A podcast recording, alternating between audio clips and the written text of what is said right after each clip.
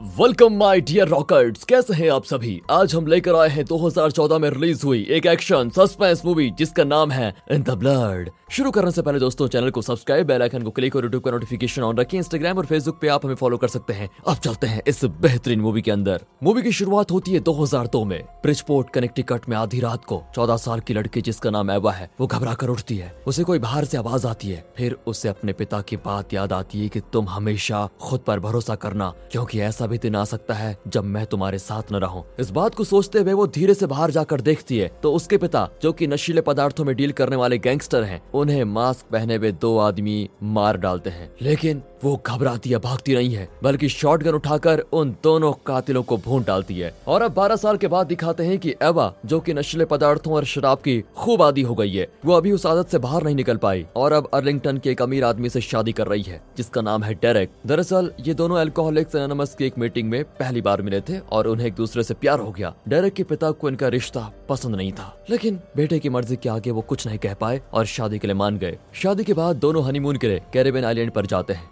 जहाँ डेरेक के पेरेंट्स का एक समर हाउस है। दोनों वहीं स्टे करते हैं और उस आइलैंड में खूब एंजॉय भी। एक शाम दोनों ड्रिंक कर रहे होते हैं। अचानक डेरेक कहीं चला जाता है, लेकिन एवा से कहता है कि मेरे आने तक तुम कहीं मत जाना। उसके जाने के बाद वहाँ मैनी नाम का एक आदमी आकर एवा से बात करने लगता है। इतने में डेरेक वापस आ जाता है। मैनी वहाँ पर दोनों से बहुत ही अच्छे से पेश आता है। वो दोनों को नाइट क्लब में इन्वाइट करता है। दोनों वहाँ जाते भी है। लेकिन जब वे डांस करने लगते हैं तो बिग बिज नाम का एक गैंगस्टर एवा को छेड़ने लगता है। डेरेक उसे रोकता है तो वो डेरेक को पंच पे पंच मारने लगता है। अब एवा गुस्से में गैंगस्टर को ही नहीं, बल्कि उसके रास्ते में आने वाले हर आदमी से भिड़ जाती है। वो इतने गुस्से में होती है कि एक बार तो डेरेक उसके आगे आता है तो वो डेरेक को भी लात मारने जाती है। लेकिन उसकी आवाज़ को सुनकर वो शांत होती है। फिर मैनी उन दोनों को एक कैब में बिठाकर घर भेजता है। मैनी एवा से बहुत ही इम्प्रेस हो जाता है, लेकिन डेरेक को उसकी चिंता होने लगती है। यहाँ नाइट क्लब में बिग बस बहुत ही गर्म हो जाता है। उसके गैंग का लीडर जिसका नाम लोगो है, वो उसे चुप कराता है। अब अगली सुबह कोई उनके दरवाजे पर ज़ोर से पीटता है। दरअसल, मैंने उन्हें बताने आया था कि कल रात की घटना के बाद उस गैंग के आदमी डेरेक और एवा की तलाश कर रहे हैं और किसी भी वक्त वो यहाँ पर आ सकते हैं। ये दोनों बड़ी टेंशन में होते हैं कि अब क्या होगा? हम कैसे बचेंगे? तभी अचानक मैनी हंसने लगता है कि मैं तो मज़ाक कर रहा था। मैं तो आप लोगों को घुमाने के लिए आया था। जल्दी रेडी हो जाओ, हमें निकलना है। दोनों तैयार होकर उसके साथ निकलते हैं। मैनी उन्हें रेन फॉरेस्ट में जिप लाइन कोर्स के लिए लेकर जाता है। कम डिस्टेंस वाले कोर्स में तीनों खूब एंजॉय करते हैं। लेकिन जब एक मील का डिस्टेंस करना होता है तो एवा घबराती है, क्योंकि उसे ऊँची जगहों से कूदने में बहुत डर लगता है। पर डेरेक और मैनी बहुत ही एक्साइटेड होते हैं, और एवा को वहीं छोड़कर वे दोनों इस एडवेंचर को करने का फैसला करते हैं। पहले मैंने जाता है, लेकिन जब डेरेक की बारी आती है तो बदकिस्मती से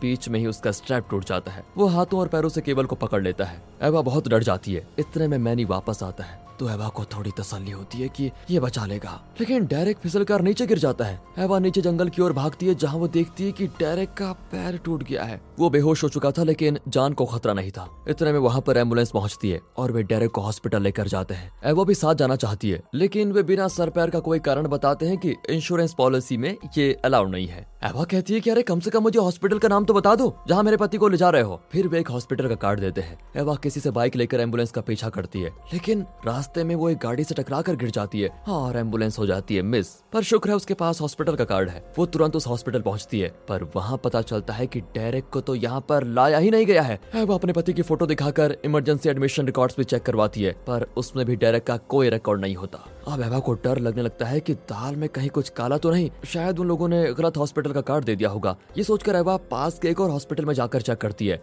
वहाँ पर भी डेरेक नहीं आया था। अब बेचारी बेबस होकर उस आइलैंड के हर हॉस्पिटल में चेक करने पर मजबूर हो जाती है। उससे अपने पापा की याद आती है, जिन्होंने सिर्फ़ उसे लड़ना और गोली चलाना सिखाया था। लेकिन ऐसे सिचुएशन में क्या करना है? उसे कोई आइडिया नहीं होता। फिर एवा शांति से सोचती है कि अगर डेरेक को किसी हॉस्पिटल में एडमिट नहीं किया गया तो शायद उसकी किडनैपिंग हुई है। वो आइलैंड के पुलिस स्टेशन में जाकर कंप्लेंट करती है तो उसे एक फॉर्म भरने को दिया जाता है। अगले दिन डेरेक की फैमिली आइलैंड पर आती है और वे भी एवा के साथ पुलिस स्टेशन जाते हैं। पुलिस स्टेशन में एवा से कुछ सवाल पूछे जाते हैं। पुलिस ऑफिसर, जिसका नाम गार्जा होता है, उसे जिप लाइन वालों पर शक होता है। वो एवा को ले जाकर वहाँ जाता है और ओनर से पूछता है। पर जिप लाइन का ओनर कहता है कि जिस दिन की आप बात कर रहे हैं, उस दिन तो जिप लाइन बंद था। वो कहता है कि ऐसी कोई घटना यहाँ नहीं घटी है। एवा वहाँ के एक स्टाफ को पहचानती थी, जो उस वक्त वहाँ मौजूद था। पर वो भी यही कहता है की मैं इन्हें जानता तक नहीं। अब एवा गुस्से में उसका शर्ट पकड़ कर पूछती है की सच बताओ। इतने में ओनर गार्डा से कहता है, ये औरत पागल लगती है। ये दूसरे कस्टमर्स को डरा देगी। फिर गार्डा एवा को लेकर स्टेशन जाता है। वहाँ वो एवा की एक वीडियो दिखाता है, जो कुछ दिन पहले नाइट क्लब में लिया गया था। एवा कहती है कि एक आदमी मुझे छेड़ रहा था, मैंने अपनी सेफ्टी के लिए उसे मारा था। इसमें बुराई क्या है? फिर दोनों को ड्रिंक दिया जाता है। गार्डा पूछता है कि तुम्हारे अपने पति के साथ जो संबंध थे, वो कैसे थे? एवा कहती है कि क्या संबंध? हम एक हैप्पी कपल थे और क्या? गार्ड हंसकर कहता है कि मुझे विश्वास नहीं हो रहा। वो कहता है कि डेरेक की सारी प्रॉपर्टी की इकलौती नॉमिनी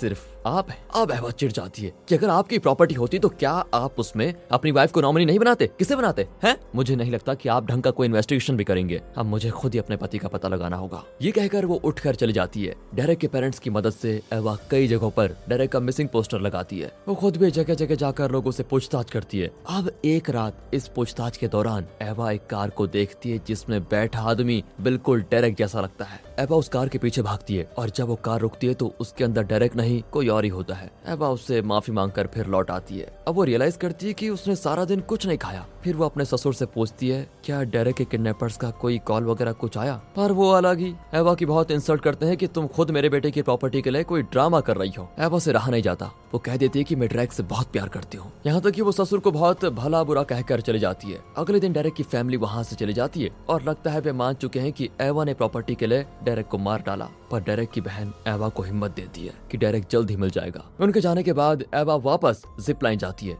जहाँ वो फिर उस स्टाफ से बात करती है। पर वो अब भी एवा को ठीक से जवाब नहीं देता। अब एवा एक खतरनाक कदम उठाती है और जानबूझकर उसे पकड़कर जिप लाइन में अपने साथ खींच कर लेकर जाती है। वो एवा के पैर पकड़कर लटक रहा होता है। एवा डराती है कि अगर तुमने सच नहीं बताया तो बस दो लात मारूँगी और तुम भी डरे की तरह गिर जाओगे। अब वो सच बताने लगता है तो एवा उसे रिकॉर्ड कर लेती है। उस वीडियो को लेकर वो पुलिस स्टेशन जाती है और गार्जा को दिखाती है। लेकिन एक्शन लेने के बजाय गार्जा कहता है की ये अमेरिका नहीं है, जो तुम डरा धमका कर किसी का कन्फेशन ले लो। वो उल्टा अपने दो ऑफिसर से कहकर एवा को ज़बरदस्ती एक बोट में उसी आइलैंड से बाहर भेज देता है। बोट में एवा पुलिस ऑफिसर से कहती है, मुझे बाथरूम जाना है। पर वो कहता है कि मुझे हर वक्त तुम पर नज़र रखने का ऑर्डर दिया गया है। ये कहकर वो विमेंस बाथरूम में जाता है। लेकिन एवा वहाँ पर उस पर अटैक कर देती है और उससे हथकड़ी की चाबी चुरा कर खुद को आज़ाद कर लेती है। वो मेन डैक पर आकर बोट से जंप कर देती है। फिर वो स्विम करके वापस उसी आइलैंड में पहुँच जाती है। वो किसी भी तरह अब अपने पति को ढूंढना चाहती है। फिर चाहे उसे उसके लिए कुछ भी क्यों ना करना पड़े। अगर एवा की हिम्मत, उसका डिटर्मिनेशन आपको पसंद आया है दोस्तों तो वीडियो को लाइक ज़रूर कीजिए। वो वहाँ नहाकर किसी और के कपड़े चुरा कर पहन लेती है और फिर से डेरेक की तलाश में निकलती है।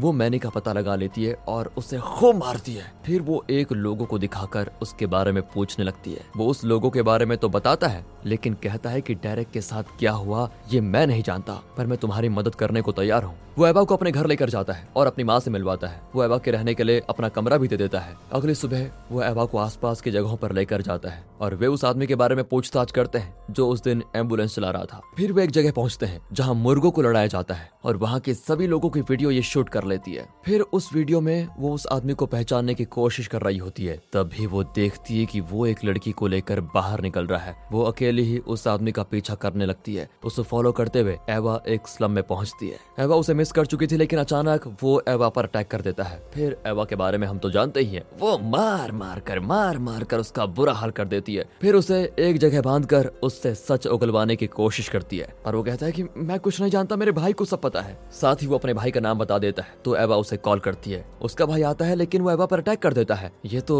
एवा के लेवल का फाइटर लगता है, और दोनों की जोरदार लड़ाई होती है। पर जब वो एवा को ओवर पावर कर लेता है तो और कोई रास्ता न पाकर एवा उसे शूट करके मार डालती है। अब वो एक बार फिर से गार्जा के स्टेशन में होती है। इस बार गार्जा उसे नहीं छोड़ने वाला था। वो उसे प्रिजन भेज देता है। दो पुलिस ऑफिसर्स एवा को प्रिजन ले जा रहे होते हैं। पर गाड़ी जंगल के बीच रुकती है। लगता है वे एवा को मारकर यहीं दफनाना चाहते हैं ताकि किसी को कुछ पता ना चले। इसी बीच एवा अपने राइट हैंड का अंगूठा तोड़कर हथकड़ी निकाल देती है और दोनों ऑफिसर्स को मार डालती है। गार्जा को उसके एक ऑफिसर का कॉल आता है। लेकिन आवाज़ एवा की होती है, क्योंकि उसने दोनों ऑफिसर्स को मार डाला है। वो कहती है की तुम जल्द से अपनी बेटी के कमरे में आ जाओ। ये कहकर वो कॉल काट देती है। गार्जा भी अपनी रिवॉल्वर लेकर अपनी बेटी के कमरे में जाता है। वहाँ एबा उसकी बेटी पर एम कर रही होती है। गार्जा तो अब डर जाता है। लेकिन एवा कहती है कि चिल्लाना मत, वरना बच्ची जाग जाएगी। अपना गन मुझे दो और बैठ जाओ। गार्डजा वैसा ही करता है। एवा कहती है कि सच सच बताओ, डायरेक्ट के साथ तुम लोगों ने क्या किया? वरना ये बच्ची नींद में ही सीधे परलोक से दार हो जाएगी। अब गार्डजा डर के मारे बताने लगता है। दरअसल, जब गार्डजा की बेटी पैदा हुई थी तो उसे कोई हेल्थ प्रॉब्लम था, जिसे ठीक करने के लिए उसे एल्बर नाम के एक डॉक्टर को कंसल्ट करना पड़ता था। उसने बच्ची की जान तो बचा ली थी, जिसके बदले में गार्डजा को उसकी कोई बात माननी पड़ी। एवा कहती देखो मुझे तुम्हारी इमोशनल इमोशनल कहानी सुनने में कोई दिलचस्पी नहीं है। बस इतना बताओ कि डेरेक कहाँ है और उसके साथ तुम लोगों ने किया क्या? गार्जा कहता है कि डेरेक को डॉक्टर एल्बर के पास छोड़ा गया है। पर एल्बर ने डेरेक की टूटी हड्डियों का ट्रीटमेंट करते हुए गलती से डेरेक की एक आर्टरी पंक्चर कर दी है। उसके बाद वो डेरेक को बचा नहीं पाया और डेरेक की मौत हो गई। एल्बर का मुझ पर इतना बड़ा एहसान था कि जब उसने कहा कि तुम डेरेक की मौत के बारे में किसी को मत बताना तो मैं ना नहीं कर पाया। मेरे कहने पर ही हॉस्पिटल स्टाफ और आई विटनेस ने ये बयान दिया कि किसी ने कुछ नहीं देखा। एल्बर नहीं चाहता था कि तुम्हें पता चले, क्योंकि अगर तुम अमेरिका सरकार से कंप्लेन करती तो वो लोग एल्बर का मेडिकल करियर ही बंद करवा देते और उस पर ऊपर से केस भी चलता। अब ये सुनकर एवा को इतना गुस्सा आता है। वो कहती है, तुम खुद को गोली मार दो। लेकिन गार्जा विनती करता है कि गोली की आवाज़ से मेरी बेटी जाग जाएगी। एवा कहती है, ठीक है तो तुम ये मेथड अपना लो। ये कहकर वो एक छोटा सा नाइफ पकड़ाती है। अगले सीन में दिखाते हैं कि एवा वहाँ से निकल रही है और गार्डजा मर गया है। लेकिन ऐसे, जैसे उसने खुदकुशी कर ली हो। एवा को अपने सवालों का जवाब तो मिल चुका है, लेकिन क्या फ़ायदा? वो डेरेक को तो खो चुकी है और वो भी बेवजह। अब एवा मैनी के घर जाती है और बहुत रोती है कि मेरे साथ ही ऐसा क्यों हुआ? मैनी उसे दिलासा देने के अलावा और कुछ नहीं कर पाता। एवा कहती है कि एल्बर ने डेरेक के साथ जो किया, उसके बाद मैं उसे चैन से नहीं रहने दे सकती। अगली सुबह वो एल्बर के हॉस्पिटल जाती है। वो उस फ्रंट डेस्क वाली स्टाफ पर अटैक करती है, जिसने उसे झूठ बोला था कि डेरेक यहाँ पर एडमिट नहीं हुआ है। वो उसका आईडी चुराकर स्टाफ को कार की डिक्की में बाँध देती है। फिर वो हॉस्पिटल के अंदर जाकर एल्बर के मुँह पर प्लास्टिक कवर बांधती है और पूछती है डेरेक के साथ तुमने क्या किया? वो कहता है, तुम सर्विलेंस स्क्रीन को देखो, तुम्हें पता चल जाएगा कि असली क्रिमिनल कौन है। हवा देखती है कि डेरेक ज़िंदा है और एक गैंग उसे व्हील चेयर में बैठा कर ला रहा है। और ये कोई और नहीं, लोगो है। उस गैंग का लीडर, जिसके मेंबर ने उस रात नाइट क्लब में एवा को छेड़ा था, बदले में एवा ने उसे पीट दिया था। अब एवा को इतना गुस्सा आता है। कि वो क्या करे? क्योंकि एल्बर ने गार्जा से झूठ बोला। एवा उसके मुँह में गन दबाकर शूट करने वाली होती है, लेकिन एल्बर कहता है, अगर मैं मर गया तो डेरेक का इलाज कौन करेगा? मुझे छोड़ दो। अगले सीन में एवा नर्स के भेस में होती है। एल्बर उसे लोगों से मिलवाता है। लोगों पूछता है, क्या ये नई स्टाफ है? एल्बर कहता है कि हाँ इस पर विश्वास कर सकते हैं। तुम फ़िक्र मत करो। ये कहकर वो एवा को अंदर लेकर जाते हैं। वहाँ एवा लोगों को बेहोश करने की कोशिश करती है, लेकिन दवा काम नहीं करती। अब लोगों को एवा पर शक होने लगता है। लेकिन इतने में एवा अपनी गन निकाल कर लोगों और उसके आदमियों को अपने कंट्रोल में कर लेती है। वो लोगों पर गन पॉइंट करती है और पूछती है, सच बताओ, वरना शूट कर दूँगी। लोगो बताता है कि मुझे एक रेयर टाइप का कैंसर है, जिसे मल्टीपल मियोलोना कहा जाता है। इसीलिए